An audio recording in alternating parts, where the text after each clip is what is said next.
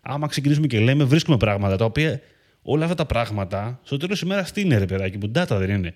Ε, εννοείται, όλα Όλα εκεί έξω είναι. Αυτό. Drop the microphone τώρα. Πολύ ωραίο αυτό που είπες. Έτσι εγώ πιστεύω πρέπει να κλείσουμε. Όλα ναι, εκεί ναι, έξω ναι. είναι ζήστε. Ναι, ναι, ναι, ναι. Κάτι τέτοιο, ένα τέτοιο Πώς το πες, πώς το πες; όλα εκεί έξω είναι ζήστε. Τι ζήστε μου. Δεν ξέρω. Καλησπέρα. Digital Jam, επεισόδιο 85. Είμαι ο Δημήτρης Ζαχαράκης, μαζί μου είναι ο Δημήτρης Καλατζής. Καλησπέρα. Και Δημήτρη, σήμερα έχουμε Newsfeed by Grow Digital. Μαζί μας είναι το τέρας του performance, ο Σταύρος Θοδωράτος. Καλησπέρα, παιδιά. Ήθελα να βρω μια καινούργια εισαγωγή για τον Σταύρο. Ναι, το πέδιες. θα, δω, θα το δοκιμάζω κάθε φορά, θα σου λέω κάτι καινούργιο. Αυτό, θέλω ένα κοσμητικό κάθε φορά κι άλλο. Ναι, ναι. Λοιπόν, τι λέει Σταύρο, όλα καλά; Όλα καλά, όλα ανθυρά. Τέλεια, αυτό περίμενα να πεις. Ε, και με θέμα σήμερα που καίει. Τι θα πούμε σήμερα; Σήμερα θα πούμε για bitcoins. Πλάκα, νο; Σε λάθος podcast μπήκα, κάτσε. Ε, έχουμε κάνει λάθος, δεν είμαι στο Clubhouse, ε. όχι. Ωραία. Σήμερα, λοιπόν, έχουμε ένα θέμα που ήρθε εν τέλει. Ε, αφορά τα first party data τώρα που έκανε rollout και το iOS 14.5 και η Google όλο και περισσότερο μας υπενθυμίζει ότι ε, έρχονται αλλαγές και στα first party data. Ήρθε η ώρα λοιπόν να, να το συζητήσουμε λίγο και να βάλουμε τα πράγματα στο τραπέζι, παιδιά. Δεν ξέρω τι λέτε. Ωραία, ναι. Ε, δύσκολη συζήτηση γενικότερα. Παραμένει ακόμα δύσκολη συζήτηση στο first party data. Αλλά εντάξει, τι αν, ξέρεις, είναι αυτό το οποίο νιώθεις ότι έπρεπε να το ξεκινήσεις νωρίτερα, συνέχεια το αναβάλει. Σαν το γυμναστήριο, ρε παιδί μου. Και, και έχει φτάσει 2021. Ναι, και σαν τη δίαιτα, μπράβο. Ναι. Και έχει περάσει, ξέρω εγώ, καιρός και ξέρεις, βλέπεις ότι τα deadlines χτυπάνε σιγά-σιγά. Η Google συνέχεια σου λέει ότι θα σταματήσω να το υποστηρίζω. Το Facebook σου λέει θα αλλάξω. Και εσύ λες τι θα κάνω εγώ του χρόνου, ρε παιδιά; Πώς θα ζήσω; Χωρίς όλα αυτά. Λοιπόν, ε, σημάδι το καιρό γενικότερα το, το, το first, party, first party data και είναι μια ζήτηση η οποία λίγο την έχουμε ψηλοκάνει πολλές φορές. Νομίζω, Δημήτρη, εμείς το λέγαμε ε, στα trends, έχω την εντύπωση. Το, τα, τα trends του 21, όταν μιλάγαμε στο εκείνο το podcast, πρέπει να είχαμε κάνει μια ζήτηση ότι ίσως είναι η φέτος η αρχή καλά, δεν λέγαμε τώρα κι εμείς, αθώοι τότε, ε, ότι πρέπει να περάσουμε σιγά σιγά σε ένα τέτοιο στάδιο και να δούμε πώς θα πάρουμε δικά μας δεδομένα από τους χρήστες, είτε είμαστε μια επιχείρηση για e-shop, είτε οτιδήποτε τέλος πάντων. Και ναι. εντάξει, OK, okay, καλά, δεν, δεν ήμασταν ε, Νοστράδαμοι, προφανώς ε, είναι κάτι το οποίο συζητιέται πάρα πολύ καιρό και έρχεται λίγο πιο κοντά φέτος γενικότερα τα δεδομένα, να δούμε πώς θα το αξιοποιήσουμε λίγο περισσότερο. Κοίταξε, εγώ θα σου πω ότι αυτό το κομμάτι, κατά την άποψή μου, είναι κάτι το οποίο, ξέρεις, το, το συζητάμε εδώ και, και αρκετό καιρό. Αλλά νομίζω πως λίγοι είχαν μπει στη διαδικασία όντως να σκεφτούν σχετικά με αυτό και ακόμα πιο λίγοι μπήκαν στη διαδικασία στο να κάνουν κάποιες πράξεις στο να δουλεύουν ρε παιδί μου, το να αρχίσουν να δουλεύουν για το πώς θα πάρουν δεδομένα, το να αρχίσουν να αλλάζουν το από πίσω, το τι τραβάνε ρε παιδί μου και το γιατί, το να αρχίσουν να αλλάζουν πώς αποθηκεύουν αυτά τα δεδομένα ή πώς το τα αξιοποιούν ή το γιατί ε, να δώσει κάποιος χρήστης αυτά τα δεδομένα και γιατί να μην τα δώσει. Ε, τι, τι έξτρα κερδίζω ας πούμε, κατάλαβες, ναι. όλη αυτή την προεργασία. Νομίζω ότι ε, το κομμάτι του first party data ήταν, είναι κάτι το οποίο μπορεί ναι, να το συζητάμε καιρό ε, και να ψιθυρίζεται ας πούμε αλλά δεν νομίζω πως ε, η πλειοψηφία των επιχειρήσεων έχει ασχοληθεί πάρα πολύ ε, σε αυτό το κομμάτι. Και γενικά νιώθω ότι σε κάποια πράγματα ξέρεις σαν ε, επιχειρήσεις ας πούμε περιμένουμε πρώτα να δούμε το, το άσχημο νέο και μετά να ξεκινήσουμε να δουλεύουμε γι' αυτό έχω την εντύπωση. Να, να σας πω πώς το, πώς το αντιλαμβάνομαι εγώ ε, σίγουρα ήταν κάτι το οποίο ερχόταν, έτσι. Ε, οι ανακοινώσεις που είχαν γίνει και από την ε, Apple και από την Google για την ε, κατάργηση ε, διαφόρων ε, ε, μεθόδων με τις οποίες οι επιχειρήσεις παίρνανε δεδομένα από τους χρήστες. Ήταν κάτι που ερχόταν, δεν έγινε τώρα. Ε, όμως όλο αυτό έφερε ένα resistance to, to change και έφερε και κάποιες ανισότητες. Τι εννοώ ανισότητα. Οι εταιρείες που είναι software as a service ούτως ή άλλως δεν είχαν πρόβλημα με αυτό. Δηλαδή, για να κάνει κάποιος ένα λογαριασμό κάπου να χρησιμοποιήσει μια υπηρεσία, έβαζε στοιχεία, γινόταν αυτό που λέμε named πελάτης. Ακριβώς. Οπότε πριν είχαμε μια, είχαμε μια flat κατάσταση. Τώρα όμως δημιουργείται μια ανισότητα μεταξύ αυτών των επιχειρήσεων και retailers. Τα first party data στο retailing πάντα υπήρχαν. Ε, υπήρχαν με διάφορους τρόπους. Αν γυρίσουμε πίσω, μπορούμε να θυμηθούμε, ξέρω εγώ, ε, να σου ζητάνε μέρ και σε χαρτάκι, δώσε μας το email σου, να το περάσουμε στον υπολογιστή μας και το όνομά σου, το σταυρώνουμε και σου στέλνουμε email. Η, κάρτελα, τώρα, η κάρτελα πελάτη θα η σου κάρτελα, Η κάρτελα πελάτη, ναι. σωστά, η κάρτελα πελάτη.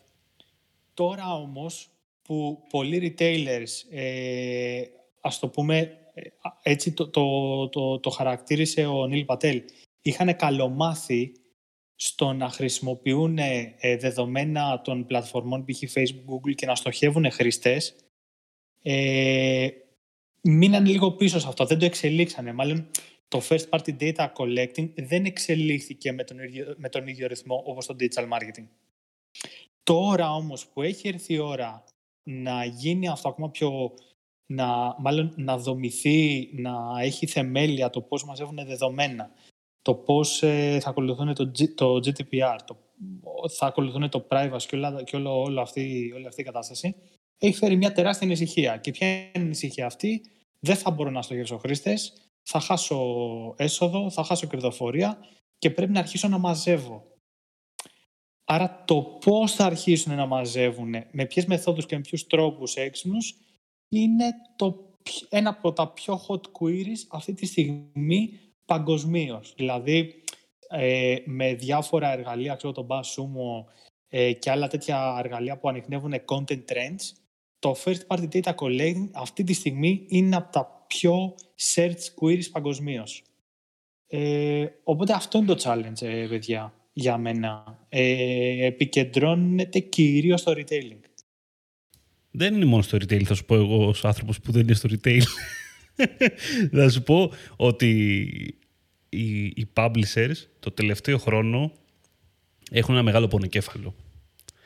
Γιατί στηρίζονται πάρα πολύ σε διαφήμιση programmatic και δεν ξέρουν αύριο όταν ε, πώς θα μπορούν και πόσο καλά θα μπορούν οι πελάτες που μπορεί να είναι και retailers και θέλουν να διαφημιστούν θα μπορούν να στοχεύσουν χρήστες στο site τους. Πέρα από την Google εννοώ τώρα έτσι. Και δεν ξέρουμε πώς θα το κάνει η Google αυτό. Δεν ξέρουμε τι segmentations θα έχει τα κοινά της κτλ. Και στη τελική δεν θέλουμε να το κάνουμε μόνο με την Google στο τέλος της ημέρας. Έτσι. Είμαστε σίγουροι στη τελική, όπως είπες και εσύ, αγκιστρωθήκαμε πάρα πολύ σε Facebook και Google γενικότερα. Εγώ το πιστεύω ότι το κάναμε αυτό και πιστεύω ότι είναι λάθος και του κλάδου, θα σου πω τώρα. Καλομάθαμε λιγάκι. Όχι μόνο οι εταιρείες. Καλό μάθει και ο κλάδος λιγάκι, ρε παιδάκι μου, ξέρεις να, να αγκιστρώνεται πάνω σε εργαλεία και να χάνει λίγο εκεί πέρα την μπάλα. Ότι στο τέλος της ημέρας, εντάξει, πρέπει και εγώ να έχω δεδομένα. Η Google, ναι, θα μάθει για μένα. Δηλαδή, ασχοληθήκαμε πάρα πολύ στο να εκπαιδεύσουμε την Google και το Facebook, το η Google και το Facebook με δεδομένα για να δουλέψουν καλά για μας και με κίνδυνο να ξέρουν αυτοί και να μην ξέρουμε εμείς. Και κυρίως να μην έχουμε εμείς μετά την πληροφορία αυτή για το τι κοινό έρχεται σε εμάς ή τι κοινό έχουμε που έχει διαφημιστικό ενδιαφέρον για να αγοράσει διαφήμιση σε εμάς, έχουμε τέτοια προβλήματα. Γενικά. Α, δεν είναι μόνο στο retail πάντως, Σταύρος το λέω 100%. Είναι, είναι μεγάλο θέμα γενικότερα. Επηρεάζει κι αλλού. Πάρα πολύ. Στο λέω και στο δικό μου το κλάδο δηλαδή. Είναι, είναι ένα εξοργιστικό ζήτημα και είναι ακόμα πιο εξοργιστικό. Σκέψου τώρα, OK, λέμε για την Google και το Facebook. Οι εταιρείες οι οποίες ασχολούνται ας πούμε με τη διαφήμιση, αλλά δεν είναι Google και Facebook, έχουν μεγάλο πρόβλημα. Γιατί δεν έχουν τα συστήματα, δεν έχουν την πληροφορία, το οικοσύστημα πίσω να πάρουν first party όπως η Google και το Facebook. Έτσι. Ας, δηλαδή, ας τους retailers τώρα και τους publishers που λέμε και αυτά. Ε, ακόμα και οι υπόλοιποι, ακόμα και οι πιο μικρές διαφημιστικές πλατφόρμες τέλος πάντων, έχουν μεγάλο πρόβλημα ξαφνικά. Πρέπει να αλλάξουν ε, τρόπο λειτουργίας. Και αυτό κάνουν γενικά. Ναι, ισχύει και νομίζω ότι ακόμα δεν έχουμε δει το, τον αντίκτυπο των αλλαγών, ας πούμε, ε, τώρα με το, με το iOS. Ακόμα δεν έχουμε δει το, το, τον πλήρη αντίκτυπο του πώς έχει επηρεάσει, γιατί αφενός είναι νωρίς, αφετέρου κάπως αυτό το πράγμα πρέπει να μετρηθεί έτσι ε, και να μετρηθεί για την πλευρά των, των χρηστών. Με, με μία έρευνα δεν ξέρω. Ε, αυτό που ε, τουλάχιστον εγώ έχω, έχω, έχω μια ελπίδα επειδή σε αυτό που είπες για το, για το programmatic και για άλλους κλάδους είναι ότι ενδεχομένως επειδή υπάρχει ένα, ε, μια, πώς να το πω, μια ε, καλύτερη τεχνολογική αντίληψη των, των πραγμάτων θεωρώ ότι υπάρχουν τομείς οι οποίοι θα τα καταφέρουν. Π.χ. Ε, το πώς ας πούμε, θα, θα καταγράφονται οι αγορές από τα marketplaces που γίνονται μέσα από mobile apps. Βλέπε Scrooge, ας πούμε, μέσα από iOS 14, που άλλους έχει πατήσει. Κάπως θα βρεθούν τρόποι, είτε αργά είτε, είτε γρήγορα. Αυτό ελπίζω, δεν είμαι σίγουρος, ελπίζω. Όμως για μια ε, επιχείρηση με ένα κατάστημα ε, που είναι ας πούμε στην Κέρκυρα και μέχρι τώρα στόχευε και χρησιμοποιούσε αυτές τις πλατφόρμες και είχε ένα, ε, για το e-shop της, ας πούμε, το μεγαλύτερο ποστό του, του τζίρου ερχόταν από αυτά τα κανάλια, πλέον δεν θα έχει αυτή την πολυτέλεια και πώς θα μαζέψει δεδομένα. Αυτό είναι το πιο μικρό. Πάω και σε ένα πιο μεγάλο παράδειγμα. Έχω μια επιχείρηση και θέλω να κάνω export σε... στη Μεγάλη Βρετανία. Πώς θα μαζέψω εγώ data εκεί πέρα; Πώς θα πάω να, να κάνω remarketing τον πρώτο μήνα; Πες στην Ελλάδα, έχω φυσικά καταστήματα, έχω μαζέψει δεδομένα, με loyalty κάρτες στα καταστήματα, με, με lead ads, με διάφορους τρόπους. Σε μια άλλη χώρα, ας πούμε, μια, μιλάμε για πολύ μεγάλη κίνηση. Πώς θα, πώς θα τα καταφέρει; Οπότε υπάρχουν applications τα οποία ξέρεις, ακόμα δεν έχουν φανεί, δεν έχουν αποτυπωθεί, αλλά σιγά σιγά θα αρχίσουμε να, το, να τα βλέπουμε. Οπότε το ερώτημα είναι πώς μαζεύουμε first party data. Αυτό που θέλω να σου πω, ρε παιδί μου, με βάση και το παράδειγμα τώρα που, που έλεγες με την Αγγλία. Έτσι, πάμε για εξωτερικό, ας πούμε, πώς θα μαζέψω δεδομένα για μια χώρα, για ένα κοινό το οποίο δεν το γνωρίζω, δεν, δεν, δεν ξέρω πώς θα το κάνω.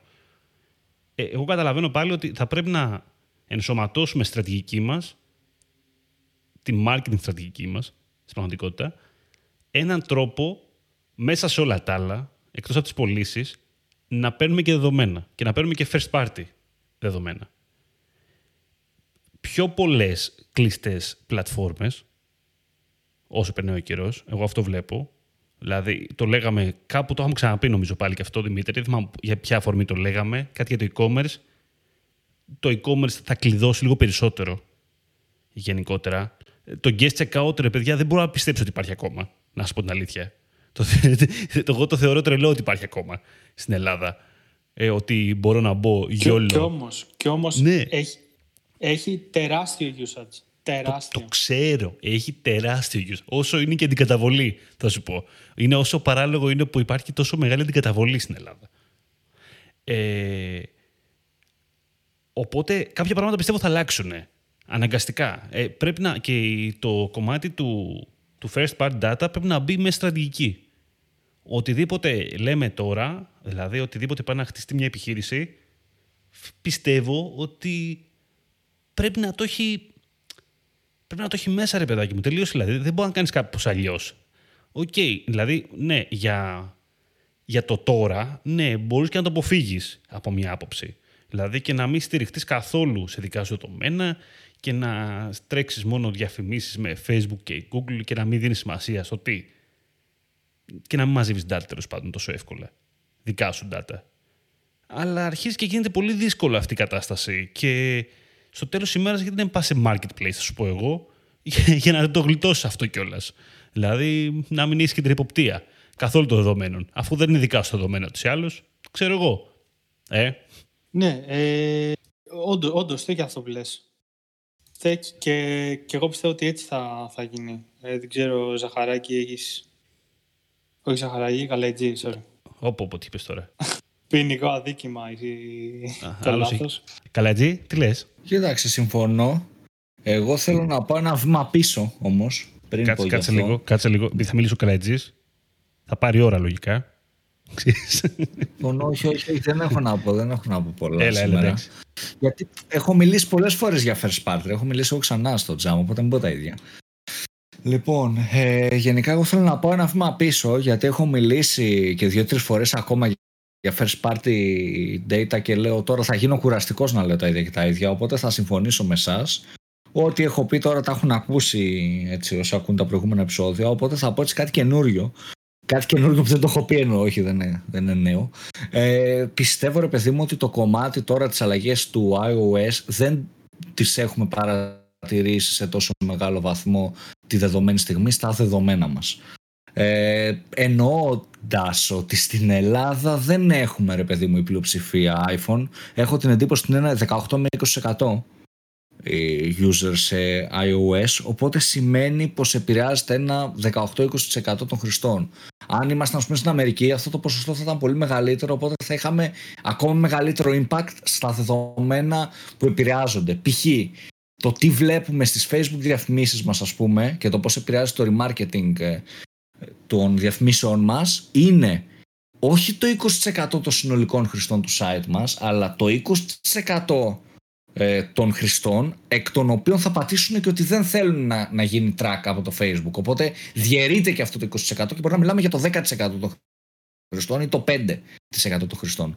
Δεν ξέρω αν καταλαβαίνετε τι εννοώ. Οπότε στην ουσία μειώνεται το ποσοστό των δεδομένων που χάνουμε στην πράξη ε, αυτό απλά έτσι για να έχουμε μία μια εικόνα ε, ότι δεν έχουμε δει πλήρες, το πλήρες impact. Όταν όμως τώρα θα σταματήσεις ας πούμε το Chrome να κάνεις support ε, τα cookies, εκεί αλλάζει και θα δούμε το impact στο 100% και τρέχουν ήδη εταιρείες ξέρεις να βρούνε και άλλες λύσεις ε, sandbox από την Google, το, το conversion API από τη Facebook, server side πραγματάκια που κοιτάνε να βρουν οι εταιρείες. Οπότε νομίζω πως ακόμα είναι η αρχή ε, για αυτά που θα δούμε να μειώνονται ε, και να μην το πάρουμε χαλαρά τύπου έλα μωρέ εγώ το είδα μία εβδομάδα δεν έχω πέσει Ε, δεν με επηρεάζει εμένα πάω καλά δεν χρειάζεται μωρέ αλλαγή αυτό δεν ξέρω αν συμφωνείτε παιδιά ή διαφωνείτε ή τι Εντάξει, το, πιστεύετε. i- για το iOS είναι νωρίς τώρα. Είναι νωρίς. Για να... Εγώ δεν, δεν, δεν τολμώ να σου πω κάτι ακόμα. Τέλος πάντων. Είναι πόσο, έχει μια εβδομάδα έχει κλείσει. Ή ούτε καν. Τώρα που μιλάμε. έχει, ούτε καν. έχει μία εβδομάδα Έχει μία κάτι εβδομάδα. τέτοιο, μέρες, Ε, κάτι. ε, εντάξει τώρα, άστο. Πα... Πάντως έχει, έχει ενδιαφέρον. Ε, πριν πούμε τρόπους για τουλάχιστον τους πιο δεδομένους που χρησιμοποιούν επιχειρήσεις για να μαζεύουν ε, first party data είναι Μμμ. αυτό που συζητήσαμε και λίγο πριν ε, έτσι μεταξύ μας. Ε, στις 15 Απριλίου έβγαλε μια ανακοίνωση η Google σχετικά με το first party cookie. Ε, το οποίο ε, στην ουσία είναι ένας πιλότος στην Ευρώπη που την τελευταία εβδομάδα έχει αρχίσει να, να υπάρχει έτσι ενημέρωση στην Ελλάδα συγκεκριμένα. Και στην ουσία τι λέει αυτή η ανακοίνωση ότι ε, μ, μέσα από το Global Site Tag και μέσα από το Google Tag Manager η Google θα περνάει ένα first party cookie με σκοπό να βοηθήσει την ε, καταγραφή των ε, conversions και ε, στην ουσία να βοηθήσει τους ε, advertisers ε, με τον τρόπο με τον οποίο κάνουν track τις, ε, τις αγορές και στην ουσία θα είναι σαν να μπαίνει το cookie από την πλευρά του advertiser. Θα, γι' αυτό λέγεται first party cookie. Οπότε τα, de- τα, τα data που θα μαζεύει θα είναι first party. Όμως δεν θα ισχύει αυτό γιατί θα είναι μια ε, τεχνική υλοποίηση της, ε, της Google. Κάτι αντίστοιχο ετοιμάζει και το Facebook. Οπότε αυτό που ε, καταλαβαίνω εγώ είναι ότι πάνε αυτοί, αυτές οι δύο πλατφόρμες και μπορούν να ακολουθήσουν και άλλες να βοηθήσουν τους advertisers προφανώς για να μειώσουν τη χασούρα που θα έχουν από ε, επενδυ- επενδύσεις ε, από τους advertisers να τους βοηθήσουν να κάνουν καλύτερα track τα conversions. Δεν, μου είπατε ότι δεν, δεν, το έχετε, δεν το έχετε δει και όντως ε, δεν, έχει, δεν, δεν, έχει κάνει, δεν έχει κάνει rollout σε πολλά accounts ακόμα στην Ελλάδα. Μμμ. Ε, αλλά, είναι, κα- αλλά είναι μια πρακτική την οποία για να την κάνω αυτή οι δύο λογικά θα δούμε να ίσως να γίνει και από άλλες πλατφόρμες που χρησιμοποιούν tracking code, έτσι. Ε, να σας πω κάτι τώρα πάνω σε αυτό. Τώρα, εσείς ανησυχ, ανησυχείτε ότι θα χαλάσει, ας πούμε, η απόδοση των Google Ads ή των Facebook Ads με όλα αυτά που γίνονται; Εγώ αισθάνομαι ότι είναι τα μόνα που δεν θα επηρεαστούν στο τέλος της ημέρας. Δεν ξέρω. Εγώ πιστεύω ότι θα αλλάξει η δουλειά στο performance. Θα αυτό αλλάξει. θεωρώ. Δεν θεωρώ.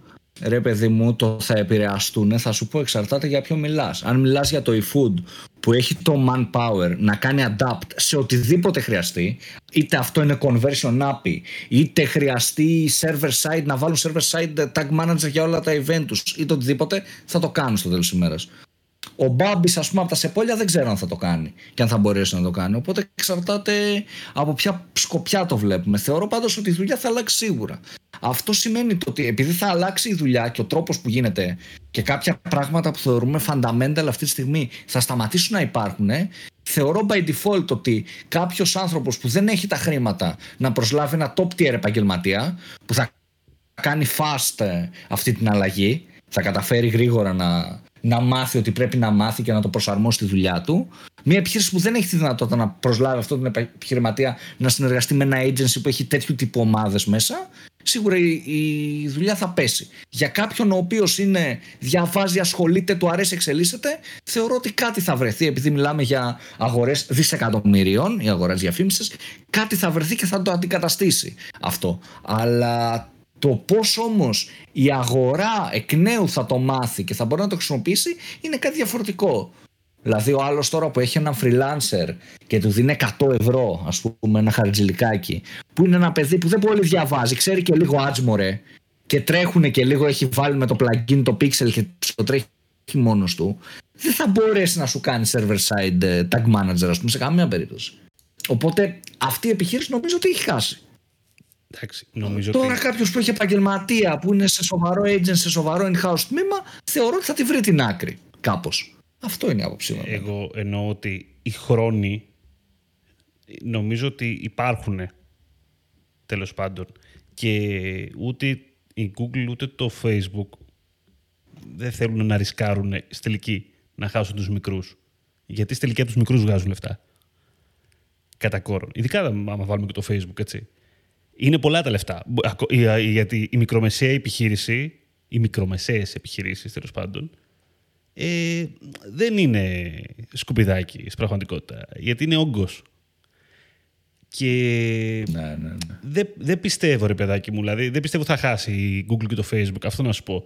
Είναι και το machine learning στη μέση, που, OK, okay, άμα κάποιος μπορεί να το υποστηρίξει, είναι η Google και το Facebook αυτή τη στιγμή και να το υποστηρίξει για τέτοιους σκοπούς εννοώ. Οπότε εκεί πέρα δεν βρίσκω τόσο πολύ πρόβλημα εγώ. Δηλαδή δεν, είναι, δεν ανησυχώ ρε παιδάκι μου τόσο πολύ. Κατάλαβες για το Facebook και την. Μακάρι, Δημήτρη, μακάρι. Ε, ανησυχώ για τα υπόλοιπα. Ανησυχώ ότι θα, θα δουλεύει το Facebook και η Google, αλλά ξέρεις, θα έχουμε χάσει την μπάλα. Δεν ξέρουμε γιατί. Ε, αυτό θα σου έλεγα είναι ο φόβος μου. Ότι θα φέρνουμε μετά πωλήσεις που πιστεύουμε δεν αφαίρουμε. Και θα λέμε όμως, ναι, αλλά γιατί φέραμε πωλήσεις; Δεν ξέρω. γιατί δεν μου λέει κανείς, ξέρεις. γιατί δεν παίρνω την πληροφορία πλέον. γιατί κανείς δεν μπορεί να μου πει. Ναι. ξέρω μόνο ότι πουλάω, δεν ξέρω γιατί. Δεν ξέρω ποιος το πήρε. Ε, ναι, αυτό. Δηλαδή μπαίνουν και τα marketplace στη μέση, μέσα σε αυτό, που εγώ εκεί πέρα. Εκεί πέρα είναι το γλέντι, θα σου έλεγα τώρα όταν αρχίσει και η Google να μπει στο marketplace, θα μπει και το Facebook εδώ πέρα και θα, εκεί θα γελάσουμε πάρα πολύ. Και θα δεν ξέρουμε τι να πούμε στο τέλος της ημέρας εδώ πέρα και να, τι να προτείνουμε στον κόσμο. Θα είναι ένα ωραίο. Θα είναι μεγάλο θέμα αυτό, ρε παιδί μου, όταν ανοίξει. Και θα μιλάμε πλέον ε, για κανάλια πωλήσεων. Απλά σκέψω ότι ε, τα, τα first party data είναι ο φόβος όλων αυτών. Γιατί άμα έχεις first party data, Δηλαδή, ξέρεις ποιος είναι ο πελάτης και το Δεν τους έχεις ανάγκη. Δεν είναι. Ακριβώς. Δεν τους έχεις ανάγκη. Εντάξει, τους έχεις ανάγκη. να διαβάζει. θα, θα σου πω, τους έχεις ανάγκη, αλλά το πιο σημαντικό. Ε, το, το, πώς να το πω, η πιο σημαντική γνώση για ένα πελάτη είναι το τι αγοράζει, όχι το τι στο σελίδα επισκέπτεται ή interest ή διάφορα τέτοια. Είναι, είναι το, το τι αγοράζει, έτσι. Ε, mm. Οπότε, αν γίνεσαι εσύ Google, ας πούμε, ρε, γίνεσαι εσύ ο ιδιοκτήτης των data, ξέρεις τον πελάτη, ξέρεις τι αγοράζει, ξέρεις που μένει, ε, αν έχεις δηλαδή κοντά ένα κατάστημα κτλ. Οπότε, στην ουσία, αν αποκτήσεις πρόσβαση σε τέτοια δεδομένα και αρχίζεις και χτίζεις μετά segments, χτίζεις, ε, κάνεις RFM αναλύσεις κτλ. Χρησιμοποιείς αυτές τις πλατφόρμες όχι για να εξαρτάσαι, τις χρησιμοποιείς σαν όχημα για να τον βρεις τον πελάτη σου που ήδη ξέρεις σε κάποια άλλη κατάσταση, να του προτείνεις κάτι άλλο, να το γνωρίσεις καλύτερα, ξέρεις, κατάλαβες. Ναι, και, και όχι μόνο αυτό, αλλά και για να βελτιώσεις την ίδια την επιχείρηση στο τέλος της ημέρας. Εννοείται. Έτσι, γιατί στρατηγικές αποφάσεις θα πάρεις γνωρίζοντας τους πελάτες σου. Ποιοι είναι, τι κάνουν, τι θέλουν, τέλος πάντων. Είναι στρατηγικές αποφάσεις. Και από το να παίρνεις στρατηγικές αποφάσεις μόνο και το Facebook και την Google δηλαδή, ε, OK, okay, το θέμα να παίρνεις για όλα στο τέλος της ημέρας. Εσύ, όπως είπες, ρε παιδάκι μου και πριν, ναι, δεν έχεις μόνο online κατάστημα. Έχεις και κατάστημα retail, τέλος πάντων. Έτσι. Υπάρχει ένας συνδυασμός. Θέλεις να υποστηρίξεις και το ένα μέσο και το άλλο. Είναι λίγο. Τέλος πάντων. Να, να πάμε λίγο παρακάτω όμως.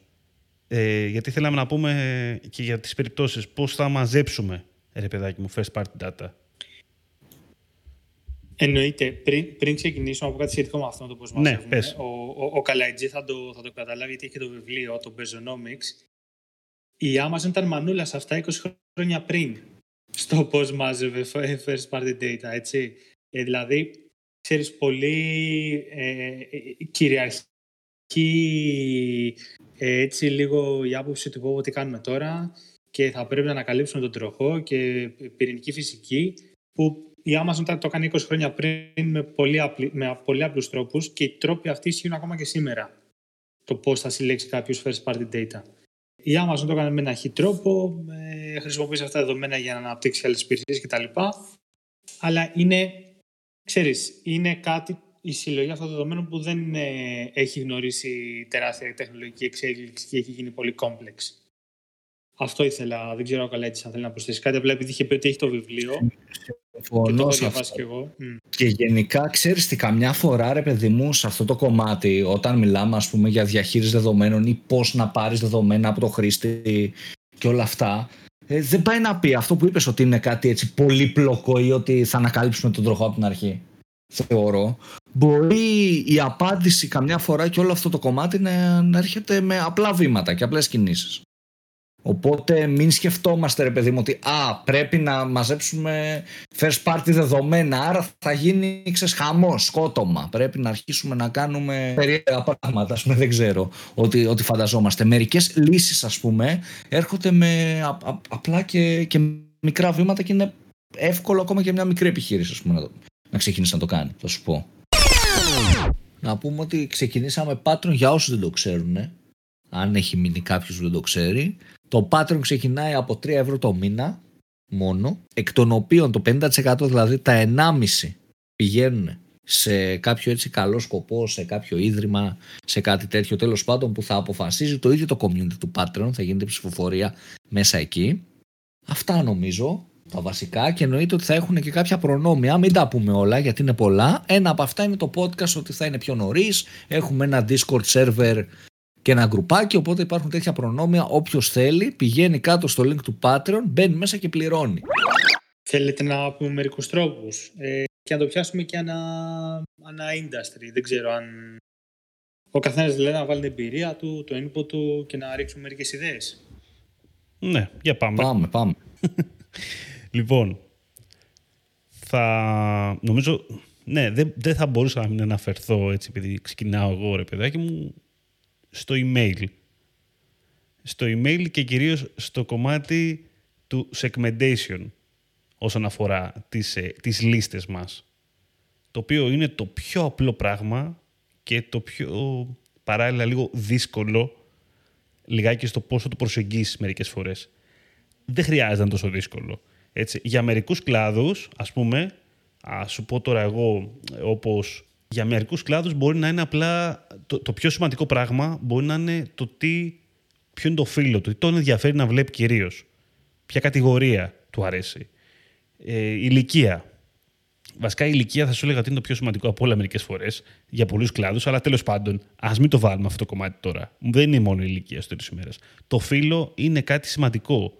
Είναι κάτι σημαντικό γιατί μπορεί να σου έχει σχέση με το προϊόν, τα ενδιαφέροντα. Ε, πάμε σε μια λογική. Α το σκεφτούμε λίγο σαν ένα, σαν ένα app, εγώ θα σου πω. Όταν μπαίνεις λοιπόν σε μια εφαρμογή, η οποία είναι λίγο τύπου social, μπαίνεις στο Clubhouse. Τι σε ρωτάει το Clubhouse, παίρνει, παίρνει το ονοματεπώνυμό σου, παίρνει μια ημερομηνία γέννησης, τι άλλο παίρνει, δεν θυμάμαι. Και ξεκινάει μετά, ε, μια χώρα, OK, okay, εντάξει και αυτά. Ποια είναι τα ενδιαφέροντά σου, τι σε ενδιαφέρει; Εσένα. Θέλω λοιπόν να ξέρω, να έχω ένα, ένα μπορούσα να πω ένα πινακάκι, anyway, το οποίο να καταλάβω ποιοι χρήστες ενδιαφέρονται για το χ πράγμα, ποιοι ενδιαφέρονται να διαβάζουν επιστημονικά άρθρα, ποιοι ενδιαφέρονται να διαβάζουν υγεία, ποιοι ενδιαφέρονται να διαβάζουν οτιδήποτε άλλο. Ποιοι ενδιαφέρονται να αγοράζουν παπούτσια, αντίντα, ποιοι ενδιαφέρονται, ποιοι τους αρέσουν τα, τα πούμα. Το κάθε ένα για κάθε επιχείρηση μπορεί να έχει μια διαφορετική χρησιμότητα στο τέλος της ημέρας.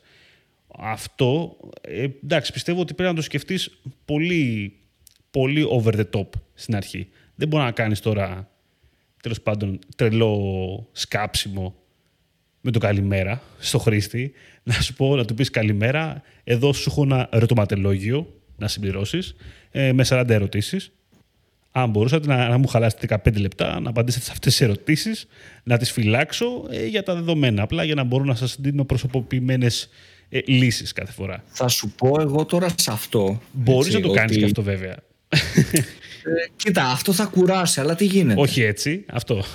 Δηλαδή, ε, μπορείς ρε παιδί μου υπάρχουν δύο διαφορετικοί τρόποι ας πούμε για να κάνεις σεκ με τον χρήστη ο ένας τρόπος είναι να πας να το ρωτήσεις Δημήτρη τι σου αρέσει να ψωνίζεις Nike ή Adidas λέω εγώ να με ρωτήσεις και να, να κλικάρω Nike ή να κλικάρω Adidas ή να πω δεν, δεν θα κάνω εγγραφή και να το κλείσω ρε παιδί μου εν τέλει γιατί νομίζω το τρίτο θα γίνει στις περισσότερες yeah. Ναι. περιπτώσεις μπορείς όμως να κάνεις και το άλλο να πεις ποιος είσαι, ο Δημήτρης και ποιο είναι το email σου αυτό.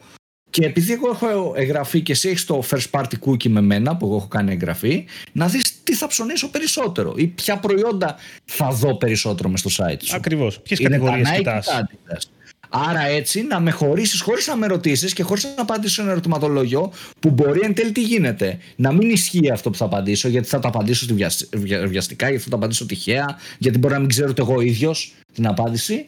Ενώ ελέγχοντας συμπεριφορά μου με κάποιο tool, ας πούμε, μπορείς να δεις το τι έχω δει εγώ, τι έχω επισκεφτεί, τι έχω αγοράσει και να με κατανείμεις έτσι στη λίστα. Να κάνεις έτσι το segmentation. Χωρίς να χρειαστεί να μπεις στη διαδικασία ναι. σε ερωτηματολόγιο που ξέρεις τι γίνεται. Μπορείς να μπεις στην, στο να δώσεις κάτι στον άλλο, να του δώσεις 5 ευρώ κουπόνι για να κάνει το ερωτηματολόγιο. Αυτό σημαίνει ότι ο χρήστη θα το κάνει το ερωτηματολόγιο. Δεν σημαίνει ότι θα απαντήσει αλήθεια. Μπορεί να απαντήσει τυχαία. Ακριβώς. Μια το αριστερά, μια το δεξιά, μια το μεσαίο. Ξέρω ναι. Χωρίς να διαβάσει κάτι είναι. Οπότε το να κάνεις ένα segment τον χρήστη με βάση τη συμπεριφορά του νομίζω ότι είναι η μόνη επιλογή. Το τι θα απαντήσει είναι irrelevant πλέον. Το θέμα είναι στην πράξη τι κάνει. Εάν δεις λοιπόν ότι αυτός ο χρήστης βλέπει τα συγκεκριμένα προϊόντα μπορείς να κάνεις κάτι personalized. Βέβαια εδώ τώρα θα πω κάτι άλλο που ξεφεύγει από τα first party δεδομένα αλλά έχει να κάνει ε, με αυτά και με το personalization συγκεκριμένα.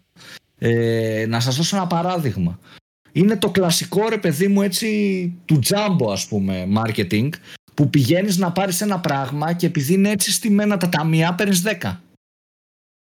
Αν κάνεις λοιπόν ένα ακραίο personalization στο e-shop σου θα πω εγώ και είσαι ξέρω εγώ online supermarket και μου προτείνεις αυτόματα με το, που, με το που μπω τα πέντε προϊόντα που θέλω να ψωνίσω και εγώ δεν περιηγηθώ καθόλου στο site σου. Πατήσω απλά ένα κλικ, βάλω τα πέντε αυτά προϊόντα στο καλάθι και φύγω. Τα αγοράσω και φύγω αυτό σημαίνει ότι θα, σου μειώσω το, θα μειωθεί το μέσο καλάθι σίγουρα και θα με περιορίσει σε μένα από το να κάνω αγορές συναισθηματικές, αγορές στιγμής κτλ, κτλ. Οπότε, ναι, μεν personalization, αλλά μην το παρακάνουμε κιόλας. Μετράει και πού είναι αυτό το personalization. Αν είμαι δηλαδή online supermarket και θα φτιάξω την αρχική 100% personalized ότι έχει αγοράσει ο άλλος. Όσο πάει, θα μειώνω το μέσο καλάθι μου. Είμαι καταδικασμένος γι' αυτό. Οπότε θέλει και λίγο σκέψη το πώς θα γίνει έτσι η παρουσίαση του personalization στο site, στα email, στο οτιδήποτε. Άλλο το να στείλεις ένα email, α, σου τελείωσε το απορριμπαντικό και το έχω δει τώρα, γιατί ξέρω ότι αγόρασε πριν χει καιρό. Και άλλο το να, να μπει ο άλλος στο site σου και να δει ακριβώς τι, τι προϊόντα ψωνίζει, να πατήσει ένα κουμπί, τα βάζει στο καλά, θα τα αγοράσει και να φύγει. Αυτό πιστεύω εγώ. Ναι, να σου πω και πάνω σε αυτό που είπες, αυτό τώρα, η λογική που είπες εσύ πρακτικά του να προφανώς του login χρήστη που να έχω δηλαδή, να ξέρω το ποιος είναι ο χρήστης και να έχω το κατάλληλο μηχανισμό πρακτικά, απλά μετά να παρατηρώ τι κάνει. Προφανώς αυτό είναι το βέλτιστο μοντέλο στο τέλος της ημέρας. Έτσι. Γιατί είναι το πιο λιγότερο creepy αρχικά για το πελάτη και στη τελική παίρνεις μεγαλύτερη πληροφορία στο τέλος της ημέρας γιατί μιλάμε για συμπεριφορά χρήστη και πόσο μάλλον συμπεριφορά χρήστη μέσα στο μαγαζί σου, ρε παιδάκι μου, μέσα στο χώρο σου, που εσύ τον οριοθετείς, εσύ ξέρεις πώς είναι, εσύ καταλαβαίνεις περισσότερο το τι σημαίνει ότι ο άλλος βρέθηκε εκεί πέρα ή ότι ο άλλος έχει διαβάσει πέντε άρθρα σχετικά με το NBA. Contextual στο τέλος της ημέρας. Το οποίο θα σου πω το contextual να ξέρεις ότι είναι και ένα, είναι ένα, παλιός, ένα παλιό παιχνίδι και στο διαφημιστικό κομμάτι και σε display διαφήμιση, το οποίο λόγω εδώ του, με το, όλο το συμβάν που λέμε τώρα, επιστρέφει γενικά. Γιατί είναι ο μόνος τρόπος στο τέλος της ημέρας, για πολλές πλατφόρμες διαφήμισης κυρίως βασικά, αλλά και διαφημιζόμενους στο τέλος της ημέρας, να τρέξουν διαφημίσεις όταν δεν υπάρχει το segmentation. Οπότε ξαναγυρνάμε λίγο ξέρεις, αυτή, και σε αυτή τη λογική ακόμα και εκεί πέρα ότι πώς ξέρω λοιπόν ότι ο χρήστης ενδιαφέρεται για το μπάσκετ άμα δεν έχω cookie, first party cookie, ότι ενδιαφέρεται για το μπάσκετ, από site λοιπόν μπάσκετ, μόνο με την contextual διαφήμιση, μόνο με το contextual, έτσι. Μόνο το, το κείμενο που υπάρχει εκείνη τη στιγμή, αυτό που διαβάζει, αυτά που έχει διαβάσει σε αυτό το site είναι ο μόνος τρόπος στο τέλος της ημέρας. Υπάρχουν και άλλοι τρόποι προφανώς, αλλά ο πιο απλός θέλω να σου πω αυτό. Και εντάξει, προφανώς ναι, συμφωνώ και εγώ. Εντάξει, το ότι το μοντέλο αυτό που είπες είναι το, είναι το καλύτερο στο τέλος της ημέρας. Σου δίνει πολλές ωραίες επιλογές να κάνεις segmentation, να φτιάξεις κατάλληλα το κοινό σου, αναλόγως τα σημεία και τις σελίδες σου, το τι έχει κάνει, τις συμπεριφορές του, τα events που έχει κάνει μέσα στο site σου το engage που είχε μαζί σου και σίγουρα το καταλαβαίνεις περισσότερο στο τέλος της ημέρας. Σταύρο; Ναι, εγώ συμφωνώ. Έτσι, έτσι ακριβώς είναι. Υπάρχουν διάφορα, διάφορα πράγματα που μπορούν να επηρεάσουν το τελικό αποτέλεσμα. Τώρα αυτό που εσύ, για να γυρίσω λίγο πίσω στο, στο email, εννοείται είναι το, το πιο απλό πράγμα και ίσως είναι και το αναγκαίο για να μπορεί κάποιος να κάνει retargeting ε, στην Google και το Facebook ε, σε χρήστες, έτσι. Ε, χωρίς να βασίζεται ενώ σε cookies. Σωστό και αυτό. Ε, κατεβάζει μια λίστα με email, τα μεταφορτώνει, θα πιάσει ένα match rate, ξέρω 80% και αυτοί οι χρήστες, χωρίς να εξαρτάται καμία επιχείρηση από κανέναν, μπορεί να τους δείξει ένα μήνυμα που θέλει. Και πόσο καλύτερα όταν έχει segments, κουβάδες με email σαν ένα persona, ξέρω εγώ, έτσι. Άρα το email είναι το, το νούμερο ένα.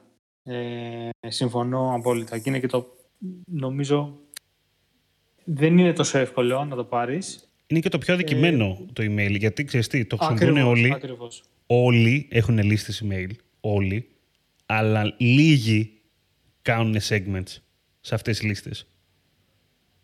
Λίγοι κάνουν segment ακόμα και αυτούς οι οποίοι κάνουν bounce, ρε παιδάκι μου. Δηλαδή να τους πετάξουν έξω. δηλαδή να δώσουν άλλη σημασία σε αυτούς οι οποίοι το ανοίγουν το email ε, είναι τόσο, δυστυχώς είναι τόσο στενάχωρα τα πράγματα. Ε, δεν ξέρουν σε τι κόσμο στέλνουν email, τίποτα. Δεν ξέρουν τίποτα για αυτούς. Είναι, είναι φοβερό. Και τώρα θυμήθηκα, εντάξει, νομίζω πω ένα το είδα. Α, από σένα το είδα. Λοιπόν, από άρθρο σου στο Grow Digital, Σταύρο, είχες κάνει ένα άρθρο ωραίο με tools. Νομίζω εκεί το έκανες ή στο performance. Θυμάμαι. Στο, στο Grow Digital, ναι. Είναι ένα, ένα tool το οποίο ρε παιδάκι μου πρακτικά μέσω, μέσω και το AI, εσύ του δίνεις με RSS το περιεχόμενο το τραβάει, αλλά σε κάθε χρήστη, κάθε φορά, καταλαβαίνοντας το πού κλικάρει ο χρήστης περισσότερο, ο καθένας, του σερβίρει διαφορετικό περιεχόμενο στο email. Οπότε εσύ έχεις 40 άρθρα, αλλά μετά από ένα αριθμό email που έχει μάθει ο αλγόριθμος ότι κλικάρει ο, κάθε, ο καλατζής τέλος πάντων, ο καλατζής κλικάρει μόνο Google Ads. Ο καλατζής θα βλέπει μόνο Google Ads, ξέρω εγώ, ε, κυρίως. Θα τους σερβίρει τα άρθρα τα οποία θα έχουν τα μεγαλύτερο ε, click-through rate και το καλύτερο open rate. Κάνει αυτό το πράγμα. Κάνει ένα personalization για κάθε χρήστη. Το ρόζα, το ρόζα, το ρόζα λέω. Ναι, το ρόζα. Ναι, ναι, ναι, ναι, ναι, ναι, ναι. Ροζάιο. Όντως. Ναι. Λοιπόν, με έχει εντυπωσιάσει. Δεν ξέρω, μου άρεσε πάρα πολύ που το... η όλη του δυνατότητα, τέλος πάντων. Άσχετο, από λιγάκι, αλλά τέλος πάντων, ναι. Όχι, μια χαρά. ναι. Α, Λέ, λέγαμε και για τα email γενικότερα που είναι, λίγο, είναι και λίγο αδικημένα, ρε παιδάκι μου. Δηλαδή, Αυτό ήθελα να πω. Ε, ε, είπες πριν μια μεγάλη κουβέντα για το guest checkout. Ότι είναι πραγματικά είναι ο killer των first party data. Και θα σου πει κάποιος, γιατί ρε φίλε, αφού ξέρω εγώ έχω, έχω ένα email. Ας πούμε στο guest checkout χρη- το, το μόνο που χρειάζεται είναι ένα email. Έτσι. Ναι. Ε, τι γίνεται όμως; Ε, παίζουν δύο, δύο, δύο, δύο-τρία πράγματα. Το ένα είναι ότι χρ- υπάρχει πάρα πολύ το, το φαινόμενο του dumb email στο guest checkout. Βάζω κάτι για να τελειώνω. Άσχετα ότι θα πάει εκεί η απόδειξη, άσχετα ότι θα πάει εκεί η ενημέρωση, βέβαια πολλοί χρησιμοποιούν, χρησιμοποιούν και SMS. Anyway, αλλά το ένα είναι αυτό, ότι δεν έχεις clean data. Το δεύτερο είναι ότι ε, στο get checkout σου δίνεται μ- με βάση, του, του, με βάση GDPR σου δίνει τη δυνατότητα πολλές φορές by default να επιλέγεις να μην, ε, να μην, ε, να μην επιτρέψεις να γίνει διαμοιρασμός των δεδομένων σου για σκοπούς διαφήμισης. Και το τρίτο είναι ότι έχεις το email αλλά μόνο αυτό. Οπότε είναι άλλο κάποιος να πάει να κάνει ένα λογαριασμό σε ένα e-shop, να έχει εκεί το, το ιστορικό παραγγελιών, να έχει το wishlist του, να έχει συμπληρώσει και ένα προφίλ και η επιχείρηση να έχει πάρα πολύ πληροφορία για αυτόν τον πελάτη και άλλο να πας να κάνεις ένα απλό guest checkout και that's it. Δεν γνωρίζω γιατί χρησιμοποιούμε ακόμα guest checkout, είναι η αλήθεια. Ε, στο εξωτερικό αυτή η πρακτική έχει αρχίσει να, να μην υφίσταται και το social login έχει πάρει τη θέση του. Δεν μπορώ να σκεφτώ όμως πολλούς τρόπους του γιατί έγινε αυτό. Ε, γιατί είναι αλλά και πραγματικά- το social login. Ναι, στην ουσία λέει, λέγεται ότι το social login να μπορείς να κάνεις ας πούμε εγγραφή με το, με το Gmail σου, με το Μμμ. Facebook σου κτλ. Είναι ο αντικαταστάτης του guest checkout, γιατί το guest checkout δεν σου προσφέρει απολύτως τίποτα. Μμ. Βέβαια από την άλλη, το social login δεν ξέρω τι πληροφορία περνάει στην επιχείρηση. Εντάξει, τα βασικά τα περνάς από ό,τι έχω καταλάβει. δηλαδή, περνάει νομίζω, τα- νομίζω τα παραπάνω- παίρνουν. Αυτό, παραπάνω από ό,τι παίρνει ένα απλό guest checkout. Που Ναι, θα είναι μια εντάξει. πρακτική Από το- οποία Από το Αυτό, απλό ναι. guest είναι καλύτερα σίγουρα. εννοείται. Μμ. Ε, οπότε, ε, ας πούμε, στα, στα πώς να tips για να πάρεις first party data είναι ξέχνα το guest checkout. Βρες άλλους τρόπους. Βρες άλλους τρόπους ώστε να πάρεις πληροφορίες για τον πελάτη. Θα σου πω τώρα σε αυτό ότι σιγά σιγά αυτό το είχαμε πει Δημήτρη πριν κάνα χρόνο, αν θυμάσαι. Ότι οι leaders σιγά σιγά θα το κόψουν, ρε παιδί μου. Και το κόβουν ήδη. Το Το κόβουν. κομμάτι του guest checkout. Το είχαμε πει δηλαδή σε, τζ- σε ένα jump πριν 9 μήνες, κανένα χρόνο. Το βλέπουμε και τώρα ότι όσο πάει και περισσότεροι το κόβουνε. Ε, και νομίζω ότι όπως είπε και ο Σταύρος θα πάμε εκεί στο, στη διαδικασία δημιουργίας λογαριασμού και θα δώσουμε στο χρήστη κάποια έτσι perks, κάποια θετικά πράγματα ρε παιδί μου. Τύπου βλέπεις την πορεία της παραγγελίας σου 24-7 που είναι η παραγγελία σου. Βλέπεις το ιστορικό, personalized feed, εκπτώσεις και προσφορές μόνο για σένα, loyalty system, όλα αυτά ε, για να του πεις το άλλο ότι πλέον υποχρεωτικά θα, γίνουν, θα πρέπει να κάνεις εγγραφή. Ήδη οι leaders σιγά σιγά το κάνουν, οπότε όταν ο κόσμος το συνηθίσει από τους leaders και μετά θα μπει και στη διαδικασία να το κάνει και ένα χίσκουτζομάγαζο, ο χρήστης θα είναι OK. Ε, γιατί θα έχεις συνηθίσει πλέον υποχρεωτικά να έχεις κάνει λογαριασμό. Οπότε νομίζω πως πηγαίνουμε εκεί. Συμφωνώ δηλαδή σε αυτό με το Σταύρο πάρα πολύ. Ότι το guest checkout πεθαίνει σιγά σιγά. Γιατί. Εγώ δεν να σου πω ότι το κομμάτι που λες ότι μπαίνει γενικότερα το κομμάτι του account δεν θα μπει μόνο στο κομμάτι του, του retail, ε, Δημήτρη μου. Γενικότερα πολλοί θα μπουν. Όπως και στο εξωτερικό και publishers αναγκαστήκανε και βάλανε να έχεις account και, και οποιοδήποτε site γενικότερα γιατί θέλει να σου δίνει μια καλύτερη εμπειρία κιόλας σαν χρήση στη τελική, αλλά θέλει να μπορεί να παίρνει και περισσότερα πράγματα από σένα και να μπορεί να σε καταλαβαίνει λίγο περισσότερο. Οπότε θα το δούμε, θα το δούμε κι αλλού. Τώρα, με τι, με τι λόγο, εκεί πρέπει να μπει στο κομμάτι του business. Το με τι λόγο, για μερικές περιπτώσεις θα βρεθεί λόγος ε, να μπει. Προφανώς. Ε. Ναι, θα βρεθεί λόγος, θα υπάρχει κάτι εξτρά. Γιατί να βάζαμε τώρα εμείς, ας πούμε, ρε παιδάκι μου, ε, στο Grow Digital, στο Jam, έτσι, γιατί να βάζαμε, ας πούμε, ένα login αυτή τη στιγμή. Θα βάζαμε login, άμα θέλαμε να είχαμε. Για, βασικά, γιατί θα βάζαμε. Θα βάζαμε για τα, για τα first party ε, data. Αλλά με ποια αιτιολογία θα το κάναμε. Θα το κάναμε για να δώσουμε κάτι κάτι premium, κάτι κλειστό που να αφορά ένα κοινό το οποίο θα μπει, είναι, πιστεύουμε ότι όντως θα μπει και θα βάλει τα στοιχεία του, τέλος πάντων, και θα του δώσουμε το κάτι της για να το κάνει αυτό. Θα του δώσουμε μια άλλη πληροφορία, μια διαφορετική πληροφορία, μια premium πληροφορία. Μπορεί να πληρώσει για αυτή την πληροφορία, δεν ξέρω. Μπορεί και να μην πληρώσει στη τελική αλλά θα βρούμε κάτι να του δώσουμε για να το κάνει αυτό. Έτσι τώρα ρούκου να το κάνεις δεν έχει νόημα. Δηλαδή, μα, μα αυτή είναι η λογική. Να ναι. δώσεις κάτι ώστε να πάρεις εδώ. Το έχουν κάνει το business, Harvard Business Review που σου αφήνει να διαβάσεις τρία άρθρα και για να συνεχίσει να διαβάζεις Μπράβο. πρέπει να κάνεις account. Ναι. Ε, διάβασα ένα ωραίο άρθρο για το πώς μπορούν, επειδή ε, δεν μπορούν όλοι οι κλάδοι με τον ίδιο τρόπο να πάρουν first party data π.χ. μια retail εταιρεία που έχει και φυσικό κατάστημα και e-shop, της είναι ενδεχομένως πιο εύκολο, ρε παιδί μου. Δηλαδή, σου λέει πάρει ένα κουπόνι, κάνει λογαριασμό. Όταν μπεις μες στο κατάστημα, μπορεί ο πολιτής να σου πει Θέλετε, θέλετε να μα δώσετε τα στοιχεία σας. Υπάρχουν τρόποι με tablet κτλ. Και διάβαζα ένα άρθρο το οποίο τι κάνουν οι publishers. Ε, είτε με να προσφέρουν κάτι premium όπως ε, αυτό το, ε, το, το site του εξωτερικού ε, ότι ξέρεις, σου δίνω να πάρεις μια γεύση αλλά προφανώς είναι φτασμένα site που okay, ο άλλος θα το κάνει και ένας τρόπος ο οποίος ε, γενικά κράξανε πολύ και το διαβάζα και στο Quora yeah, είναι ότι μπορείς, θα σου πω, μπορείς να χρησιμοποιήσεις τώρα αυτό είναι λίγο, ξέρεις, τρίβουν τα χέρια τους lead, lead ads. Α, όχι, άλλο δεν θα πεις. Κι όμως το έχουν, το αναφέρουν σε tips για να πάρεις first party data, είναι παντού.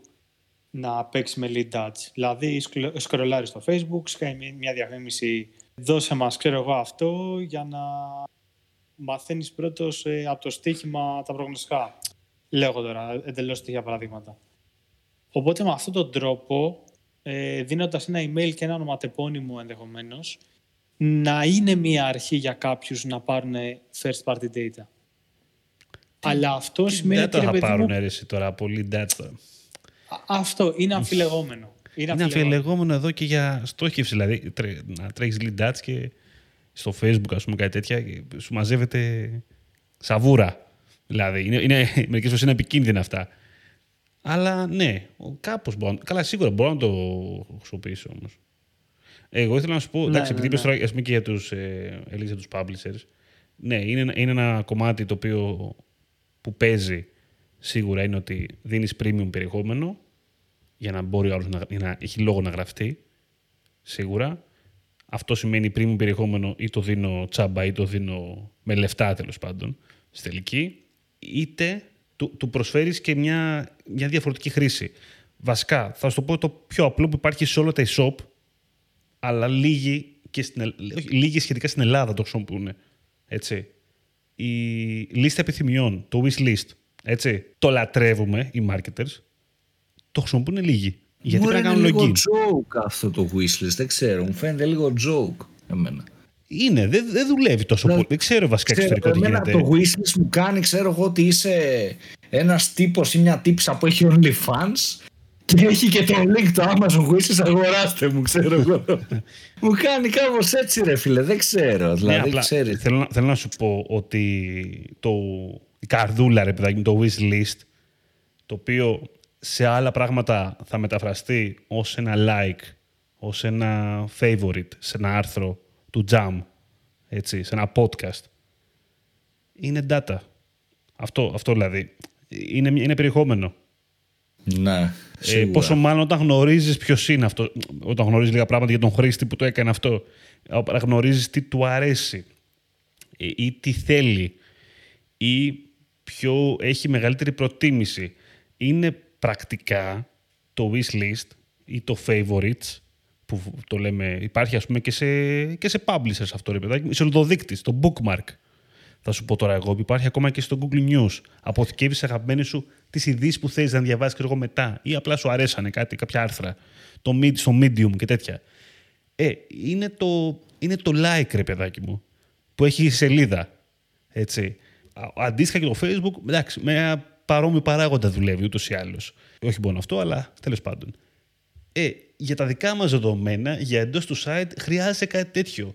Και εδώ είναι και αυτό που θα σου έλεγα κολλάει λίγο πάλι σε αυτή τη συζήτηση, είναι που το είχαμε ξαναπετάξει με το Analytics 4, ότι περνάμε σε μια εποχή, ούτως ή άλλως, και λόγω app, που το engagement είναι σημαντικό. Θέλουμε ο χρήστης να κάνει engagement με τη σελίδα μας, να έχουμε καλό engage rate. Ε, Πάει τα bounce και τα άλλα πεθαίνουν τέλος πάντων, έτσι. Πλέον μιλάμε για quality metrics. Το Οπότε, θυμάσαι που το είχε πει αυτό καλά έτσι και κά- και κάποιοι γελούσαν κάποτε. κάποιοι γελούσαν τότε. Τώρα, Ε, το ισχύει. θυ- εν ολίγης, αυτό που, αυτό που θέλω να πω είναι ότι και με πρόσχημα τώρα και το first party data, έτσι, και έχουμε και το θέμα ότι το engage παίζει ρόλο πλέον. Παίζει ρόλο ακόμα και στο, και στο quality της σελίδας και το page experience πλέον. Παίζει ρόλο ακόμα και στην Google αυτό το πράγμα, έτσι. Ναι. ε, μπαίνει ακόμα και εκεί. Πρέπει να, δηλαδή, θα πρέπει, εγώ πιστεύω, η αρχιτεκτονική της σελίδας πλέον να έχει μέσα αυτό το κομμάτι. Και δεν μιλάω μόνο για το call to action. Ε, Μιλάω, δηλαδή, πρέπει να δώσουμε στον χρήστη τη δυνατότητα να μπορεί να ελεπιδράσει, ρε παιδάκι μου, με το περιεχόμενο. Να κάνει κάτι με αυτό. Να πει ότι του αρέσει, ξέρω εγώ. Να πει ότι να το στείλει email στους φίλους του. Να του δώσουμε πράγματα να πρέπει να κάνει. Να δει βίντεο. Να δει ένα άλμπουμ. Να διαβάσει ένα e-book. Να κατεβάσει έναν οδηγό. Να μπο- βλέπεις ότι άμα ξεκινήσουμε και λέμε βρίσκουμε πράγματα τα οποία όλα αυτά τα πράγματα στο τέλος της ημέρας τι είναι ρε παιδάκι που data δεν είναι. Ε, ο- Εννοείται, όλα δεν είναι. Να ας πω, όλα εκεί έξω είναι. Αυτό. Anyway, drop the microphone τώρα. Πολύ ωραίο αυτό που είπες, έτσι εγώ πιστεύω πρέπει να κλείσουμε. Όλα εκεί Ναι, έξω ναι, είναι ζήστε. Ναι, ναι, ναι. ναι. Κάτι τέτοιο, ένα τέτοιο Πώς το μήνυμα. πες, πώς το πες; Ό- όλα εκεί έξω είναι ζήστε. Τι Εσείς ζήστε, οι νέοι, μωρέ, κάτι τι τέτοιο, δεν είμαστε. ξέρω. Ωραία. Ναι, ναι. Ωραία, νομίζω μπορούμε να κλείσουμε. Θέλετε να πείτε κα- κάποιος κάποια τελευταία κουβέντα, έτσι; Θέλω εγώ να πω κάτι, δύο λεπτάκια, και μιλάει μισή ώρα. Λέει. Κλασικός Όχι. χρήστης. θέλω, θέλω να κάνω έτσι το κλασικό sum up. Εγώ το κάνω πάντα, Δημήτρη. Είναι το κλασικό του jam, το περιμένει ο κόσμος που μας ακούει. Ναι. Ε, αυτό που έχω να πω είναι έτσι ένα, ένα sum up ότι τα first party data είναι κάτι το οποίο νομίζω ότι πλέον είναι αναγκαίο και απαραίτητο ε, για e-commerce, για e-shops ε, δηλαδή και για αυτό τον κλάδο νομίζω πως είναι πολύ έτσι σημαντικό να μπούμε και να, να επενδύσουμε όντως σε αυτό το κομμάτι. Αυτό που θα πω εγώ από τη μεριά μου είναι ότι πιστεύω ρε παιδί μου πως μελλοντικά θα κοπεί το guest checkout και θα αρχίσει λίγο έτσι πάρα πολύ ειδικά οι μεγάλοι players ρε παιδί μου, οι leaders αγοράς να πάνε πολύ σε αυτά τα segments είτε σε emails, τους χρήστες γενικά, όχι μόνο στα email που θα στέλνουν, ε, γενικότερα segments, νομίζω ότι πάμε προς τα εκεί. Αυτή είναι η άποψή μου. Ε, αυτό έτσι το, το mini sum up. First party data σιγά σιγά θα είναι αναγκαία και όσο πάει ρε παιδί μου θα πάμε και στο να κάνουμε segment αυτούς τους χρήστες όχι απλά να, να λέμε έχω τόσους χρήστες αλλά να μπορώ να τους κάνω και ένα breakdown. Αυτά από μένα. Σειρά μου, ε, ωραία. Ναι, ε, εγώ πιστεύω ότι ε, επειδή είναι ωραίο πάντα να, να, να πατάς τα πόδια σου και να βασίζεσαι σε αυτά, ότι το ίδιο πρέπει να, να γίνει και μια στροφή από τις επιχειρήσεις τώρα. Δηλαδή να, να έρθουν και να γνωρίσουν τον το πελάτη ε, και να, ξέρεις, να σταματήσει αυτή η σχέση με τα paid platforms που ξέρεις πες αύριο μεθαύριο κάτι γίνεται και κλείνει από αυτά. Ε, πολλοί ξέρεις, θα βάζουν τα κλάματα, θα λέγανε καταστραφήκαμε κτλ. Το πώς θα αποκτήσουν first party data επιχειρήσεις δεν θέλει κόπο, θέλει τρόπο. Ένα απλό research στην Google ε, φέρνει πάρα πολλά παραδείγματα και έξυπνα case studies που είναι low budget, έτσι δεν χρειάζονται ούτε ε, δεκάδες χιλιάδες ευρώ, ούτε κάτι τέτοιο. Και τι άλλο, να είμαστε καλά παιδιά, να τα λέμε. Αυτό έχω να πω εγώ. Αισιόδοξος. Ζήστε εκεί έξω. Ζήστε. OK, OK. Δεν θα πω κάτι, κάτι άλλο εγώ. Λοιπόν, εγώ, εγώ να πω... Μας ακούτε σε ε, Spotify. Όπα, όπα, ε, όπα. Ω, πήρε φορά. Λοιπόν, να κλείσουμε να πω ότι θα βάλουμε και από κάτω στην περιγραφή, θα βρείτε και στο blog μας το άρθρο του Grow Digital, το οποίο, Σταύρο, έχεις γράψει για... Όχι στο Grow Digital, κάτσε. Αλλού το έχεις γράψει. Στο performance Στο ξαδερφάκι. Στο ξαδερφάκι, έτσι. Στο ξαδερφάκι, το performance ε, marketing. Ορίστε, κάνεις και διπλή διαφήμιση εδώ πέρα. Λοιπόν... Ποιο, ε, αυτό ε, κάνει κάποιο να συμπληρώσει τώρα. Κανονικά, μα, ο, έχει καταντήσει, ο Σταύρος είναι μηντιάρχης. έτσι. Μιλάμε κυρίαρχα media έτσι, στο, στο χώρο digital marketing. Θα φτιάξουμε το νέο οικοσύστημα, παιδιά, μαζί. Αυτό, να πάτε να διαβάσετε και το άρθρο του στο performance ε, marketing για το, σχετικά με τα first party data που έχει γράψει ο Σταύρος. Να πούμε ότι ήταν το Digital Jam podcast, είναι το Newsfeed by Grow Digital. Μαζί μας ήταν ο Σταύρος Θεοδωράτος. Γεια σας παιδιά, ευχαριστώ πολύ για άλλη μια φορά. Έτσι. Σταύρο θα τα πούμε τον επόμενο μήνα, λοιπόν. Ε, τώρα, να πούμε ότι μας ακούτε σε Spotify, Apple Podcast, Pocket Cast, Castbox, κάτι άλλο περίεργο, περίμενε. Xbox. Xbox δεν ξέρω αν μας ακούνε. Με Spotify σίγουρα μας ακούνε, τώρα που το σκέφτομαι. Λοιπόν, στο δρόμο μας ακούτε. Όπου, τέλος πάντων, οπουδήποτε υπάρχουν podcast, υπάρχει κάπου και το Digital Jam. Λογικά, μάλλον υπάρχει, οπότε το ακούτε και από εκεί πέρα. Και μας ακολουθείτε και μας κάνετε και κανένα review αν μπορείτε και τέτοια. Και εννοείται στο digitaljam.gr. Ε, Facebook, LinkedIn, Instagram κτλ. Θα τα βρείτε και από κάτω άμα θέλετε να ακολουθήσετε κτλ.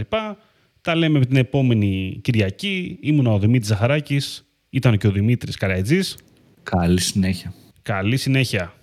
Καλή συνέχεια.